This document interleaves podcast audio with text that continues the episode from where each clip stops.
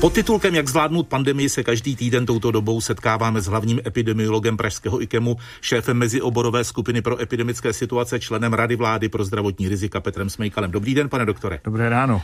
Svého času jste nechtěl, aby se o vás mluvilo jako o novém Primulovi. Ono to ani nejde, protože bývalý ministr je znovu veřejně ve fóru a vyjadřuje se k situaci způsobené novým koronavirem. Nechcete ho do té vaší mezioborové skupiny? Což je dobře, že se vyjadřuje. No, my, my už tu skupinu máme utvořenou, ale rozhodně se s ním budeme radit, pokud on bude mít zájem, protože odborník, on je skutečně na slovo vzatý. Takže nálepka nového Primuly z vás tímto padá. A já mám ten tým, víte, já bych se na to sám netroufl. Já, jak, jak všichni vědí, jsem infektolog a pouhý nemocniční epidemiolog, takže si netroufám na spoustu věcí, tak proto mám kolem sebe lidi. A pokud nám bude chtít radit i pan profesor Primula, jedině dobře. Takže já se zeptám... Ne po... třeba ohledně toho, že bychom tady měli jako rychle sem um, schvalovat nějaké věci, které nejsou v Evropské unii, ale, ale v mnoha jiných věcech. A to on už ani nechce. Prý ne. Uh, testy odhalili, a jsme u aktuálních čísel, 10 883 nakažených včera. To je asi o 3100 méně než před týdnem. Když to porovnáme s počtem těch provedených testů, tak jsme pořád na nějaké jedné třetině záchytů? Nebo se to lepší? No, jsme pořád vysoko. Ta no. jedno z těch kritérií právě se objevilo, že, že musíme jet do té doby, než budeme mít tři tisíce lidí v nemocnicích. To, je, to není to kritérium, podle čeho bychom se měli řídit. Jedno z těch hlavních je právě počet, pro, počet, eh, procentuální počet pozitivních záchytů. Ten by měl být rozhodně po 10%, některé země hmm. uvádějí třeba 5%. Do té doby nemá ani smysl se o tom moc bavit, ne? Dokud no, rozhodně eh, jako obložení nemocnic není kritériem rozvolňování. Hmm. Plošné testování. Vaše skupina doporučuje e, různé věci. E, jedná se zejména o použití kvalitnějších testů, zvýšení jejich frekvence, důraz na kvalitu odběru a zavedení kontrol. To je v tiskové zprávě mezi oborové skupiny, ano, ano. kterou vedete nebo spravujete. Jak jste uspěli s těmito návrhy? No, eh, jde to pomalu, ale eh, zase hm, začneme tím pozitivním. Konečně se začalo tedy v těch firmách testovat. Vemte si, že to vlastně bylo celý loňský rok se, se to nedělo, takže eh, neříkám u všech, ale to musí být opravdu naprostá většina. Ty velké, které na to měly, ono je to dost otázka peněz, tak už testovali dávno, ale teď se to dostává i do všech ostatních. My chceme, aby jsme postupně přešli k těm PCR testům. To jsou skutečně ty nejkvalitnější testy a výhoda jich je, jak stále opakuju, že se nemusí provádět tím nepříjemným odběrem. U těch PCRů stačí třeba ze slin nebo kloktací. No jo, ale tam ještě nejsme, čili do té doby musíme eh, antigeně testovat a dvakrát týdně, to už jsme asi probírali. To už jsme probírali, kdy tam budeme u těch jo. PCR testů? no, kdybychom, záleží na penězích kdybychom, nebo na vůli? Eh, záleží na penězích, záleží na vůli, záleží na kapacitách, protože víte, že na jaře nás strašně zachránili vlastně eh, univerzity a vědecké ústavy, nás třeba v IKEMu Ústav makromolekulární genetiky genetiky, které, který nám testoval. Čili kdyby se ta kapacita rozjela tam a uznávám, že pro ně to je ale zase velká zátěž, tak, eh, tak to zase pojede rychleji. Ale ono spousta laboratoří už dělá PCR. Prostě suneme se tam pomalu, ale suneme se. Je to asi taky částečně politické rozhodnutí uvolnit i spolehlivější PCR testy samoplácům zdarma třeba jednou za dva týdny? No přesně tak. Ve Francii máte třeba na, na ulici si můžete udělat PCR test zdarma. Každý ty, ty, ty, ty testo, testovací místa jsou třeba u škol právě u těch míst, kde, kde je třeba rizikový přenos, takže to by byl úplný ideál. No. Eh, vaše mezioborová skupina, tedy ve zkratce MEZES, chce také data o provedených samotestech. Máte je? Nemáme, snažíme se. Včera jsme měli jednání velmi konstruktivní s paní hlavní hygieničkou, jak to vlastně zajistit, protože oni si to určitě zapisují, nebo prostě e, nevíme, ale v podstatě my nevíme, jak to testování probíhá, jakými testy. A teď zase, e, abychom do někoho nedloubali, oni opravdu nevěděli dlouhou dobu, z jakých testů vybírat. Takže to je také dobré jim zkontrolovat a vysvětlit že prostě jsou testy dobré a jsou testy špatné a záleží na tom odběru. Takže stát by měl jenom říct, které testy se mají používat a tečka. No a hlavně jim přispět těm, těm, těm malým, které, které si na to nemohou dovolit, tak prostě jim přispět finančně, aby, aby kou, mohli si koupit ty kvalitní testy a vysvětlit jim ten odběr. A když už jsme eh, u toho testování ve firmách, tak sociolog Daniel Prokop říká, cituju, v našem výzkumu život během pandemie hlásí 14% zaměstnanců, že je zaměstnavatel vyzývá, aby nehlásili kontakty kontakty hygieně. Aby se v případě nemoci netestovali na COVID, aby ani v případě kontaktu s nakaženým či se symptomy nepřestali chodit do práce. No vidíte. Myslíte, že to tak fakt je? No tak eh, jako Dan Prokop je, je špička, takže jeho datum já věřím. Debatujete o tom se zástupci průmyslu třeba? No já Víte, že posledně jsme o tom mluvili, jak byla napjatá debata jedna. Já v pátek, to už se na to připravuji, budu mít další, pravděpodobně debatu s hospodářskou komorou. Chce to, si chce to vysvětlovat, jako vždycky, ale přesně o tomhle se budeme bavit. To se prostě nesmí stávat, tohleto. A to je velký číslo, 14%.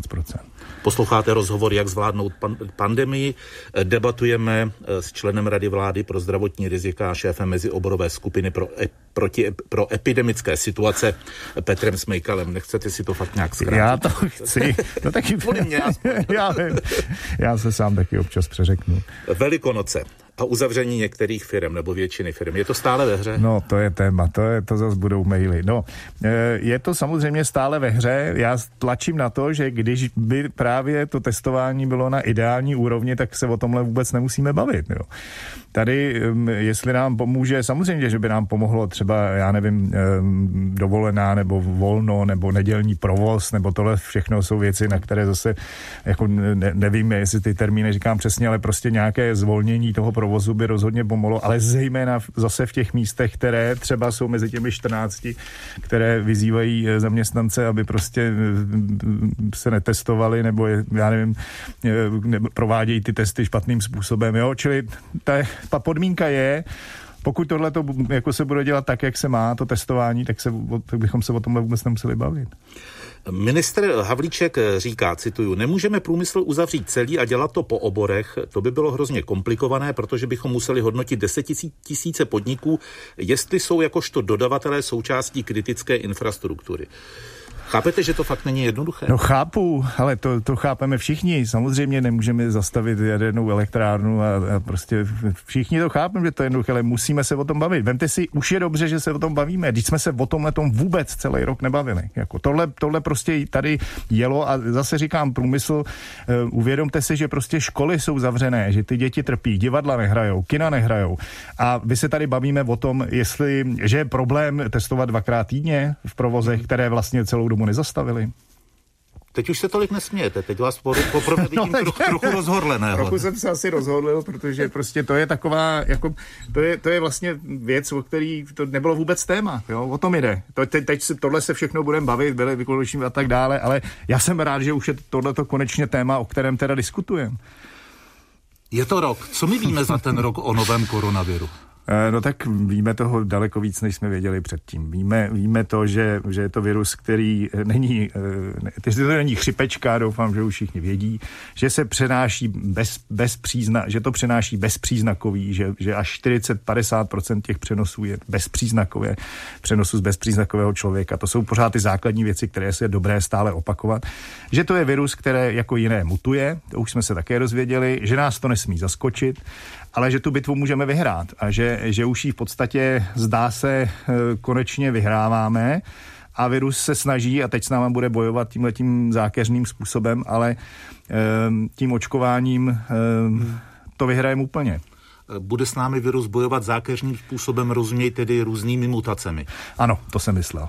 Eh, očkování. Čekáte výrazné snížení očkovacích eh, dávek eh, od Pfizeru a dalších firm v Dubnu, o čem se teď hodně mluví? Tak to já jsem neslyšel jsem od Pfizeru, že by se to mělo dít, ne, ne, nevím. Doufám, že to nebude, hmm. ale to samozřejmě s tím se musí počítat, že jo. Že, tak že Johnson. Johnson sem asi hned nepřijde? Hmm, bohužel, ale mm, jsou jiné vakcíny. Kdyby mělo být méně vakcín v těch následujících týdnech, řekl byste, že tím spíš by se měl prodloužit interval u těch eh, dvou očkovacích vakcín? Ano, ano, to je to, co my také za, za, co, za co hodně se snažíme nebo co chceme. Má to podporu ehm, třeba eh, už i České společnosti intenzivní medicíny, má to, má to podporu velkou vakcinologické společnosti, určitě zaznamenali slova profesora Chlípka. Takže já myslím, že většina, naprostá většina odborné veřejnosti je za, eh, že to je logistický problém, chápem taky ale nemělo by, to je prostě menší, menší věc než, než ten velký přínos. Když to spočítáte, zachránilo by to 200 lidských životů při smrtnosti kolem 1% 20 tisíc nakažených. No, tak to je docela velký hmm. číslo, že jo, 200, 200 lidských životů. Ministerstvo zdravotnictví nám eh, včera v 17.13 na tento dotaz odpovědělo, že o prodloužení intervalu mezi dávkami se uvažuje, A to od druhé poloviny dubna. Finální řešení bude představeno příští týden. No, to je, pomal, je prostě pomalý. No. Je to pozdě? No tak každý den je důležitý. nikdy není pozdě, ale je to pozdě, polovina dubna. To má, já, já, jsem teda pevně doufal do, do včerejška, mě to vždycky překvapuje, že, že to bude od pondělka. Že prostě ti, a teď se nebavíme zase o lidech, kteří, kteří už dostali první dávku, bavíme se těch, kteří ještě nedostali. A zase, zase vysvětluju, jasně e, budou se lidé bát, e, ale tu imunitu máte po 15 dnech po první dávce takovou, že se prostě do nemocnice nedostanete nebo to, hmm. na tu jednotku intenzivní péče. E, já nevím, co už, jako, co už tomu a dělali to jiné země s velkým úspěchem, to, to, ty, ty jednu dávku. A prostě pomůže to spoustě lidem. Vemte si, že na ty jipy nám taky ta, ta, mm, ty, ta zátěž těch jipů nám klesá pomalej, protože se teďka ten virus na, na, nakažuje nebo napadá ty, ty mladší věkové skupiny s, velký, s rizikovými faktory. To jsou všechno věci, pro které je to strašně důležitý. Mluvil jste o imunitě. Eh, jakou imunitu získávám po tom očkování? Tak imunity jsou dvě, buněčná a látková, právě proto, že někteří lidé si změří protilátky, říkají, že mají málo, ale oni už mají i tu buněčnou imunitu. Ale i ta, lát, i ta tu, kterou dokážeme, ona se dá měřit, i ta buněčná, je to strašně složitý, ale i ta látková imunita vám prostě stoupá eh, do stovkových hodnot, takže to, to je ta imunita po tom očkování. Ano, ale jak říkám, pozor, dostanete první dávku těch 15 dní potom, a pořád si musíte dávat pozor, těch 15 dní potom je, je stále ještě mnoho lidí, kteří se nakazí. No. Hostem rozhovoru pod titulkem Jak zvládnout pandemii je doktor Petr Smejkal, hlavní epidemiolog pražského IKEMu, šéf mezioborové skupiny pro epidemické situace, zkráceně řečené MEZES. Pane doktore, zdá se, že kolem ministra zdravotnictví eh, vysí ve vzduchu jeho možné odvolání. Pokud premiér říká, že žádné změny v březnu nechystá, tak nevíme, jestli v dubnu ano. Jaká je spolupráce mezi skupinou MEZES a ministrem zdravotnictví Janem Blatným? A tak v poslední době je dobrá, to už jsem říkal několikrát, my se chceme sejít i osobně s tou skupinou, s panem ministrem, jak jsem říkal, včera jsme se sešli s paní hlavní hygieničkou. Jaká, Moje... jaká je? Eh, jaká je no. Eh, paní hlavní hygienička? No byla, byla velmi vstřícná. my jsme se bavili o trasování, my jsme se bavili o tom, že bude třeba vytvořit nového psa, o tom právě, jak kontrolovat to testování ve firmách, prostě těch témat je hodně, ta zkuska byla konstruktivní, takže eh, my, já, víte, že já jsem idealista, jak, jak víte, tak já doufám, že se nám podaří prostě na, to napojit na, na, ty, na ty progresivně myslící lidi z ministerstva zdravotnictví, tu skupinu tak, a to pro mě ale znamená i přesvědčit právě ti už, už s, jed, s nějakou zkušeností z minulosti ze své skupiny, že prostě tohle má smysl, ale my musíme být opravdu, my pořád chceme a zůstaneme pouze odbornou skupinou, která doporučuje. My se do politiky míchat nebudeme. Takže jenom zpátky k té původní otázce. Jo, Vaše spolupráce s ministrem Blatným eh, je na standardní úrovni? Je, je, je dobrá. Kdyby tam byl nějaký nový minister, co by to znamenalo pro vás?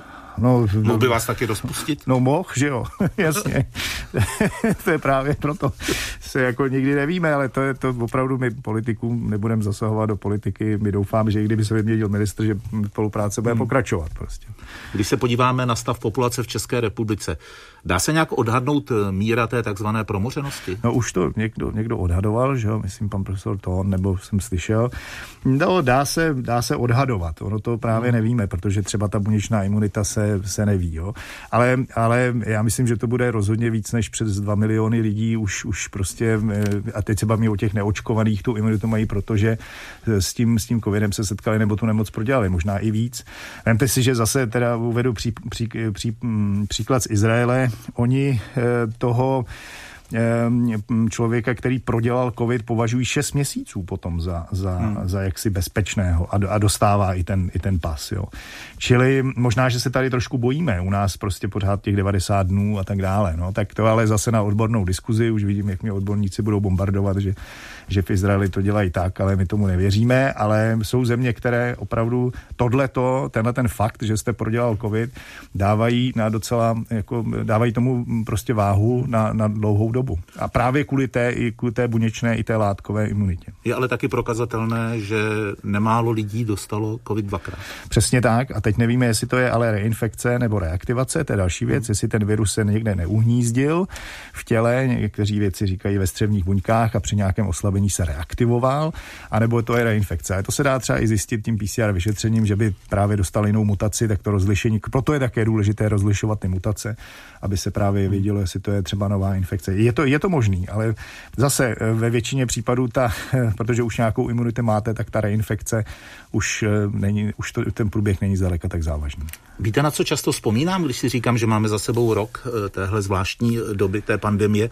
Na to, co říkal v jednom z prvních rozhovorů s Bárou Tachecí pan docent Konvalinka, že taky se může stát... Uh, už je profesor, pardon, pardon, toto letí. Toto uh, že se taky může stát, že budeme žít v rytmu, jak on tomu říkal, tanec a kladivo, že chvíli nám bude hej a pak zase do toho budeme muset bouchnout. No, to je, ten tanec a kladivo, to byla hrozně hezká práce jednoho španělského vědce, nevím jakého oboru, z jara minulého roku. To se spíš týkalo toho, že ten, to kladivo je, to, to jsou ta opatření, ta ostrá no. opatření, která můžeme zavést a ten tanec je to, jak chytře potom po, po, po těm rozvolnění uvolnění s tím věrem, jak dobře tancovat budeme. Mně se to taky strašně líbilo a právě jsem vždycky říkal, my, my umíme dobře jako bouchnout kladivem, ale ten tanec jsme pořád nezvládli. Takže teď máme tu možnost se připravit na to, abychom dobře tancovali, protože další lockdown už si fakt nemůžeme dovolit. Takže začne celospolečenská stárnec. Ano, přesně tak. Hostem byl hlavní epidemiolog Pražského IKEMu doktor Petr Smejkal. Děkuji za další rozhovor a těším se za týden na Taky děkuji, ne, taky se budu těšit. Naschledanou vám i posluchačům.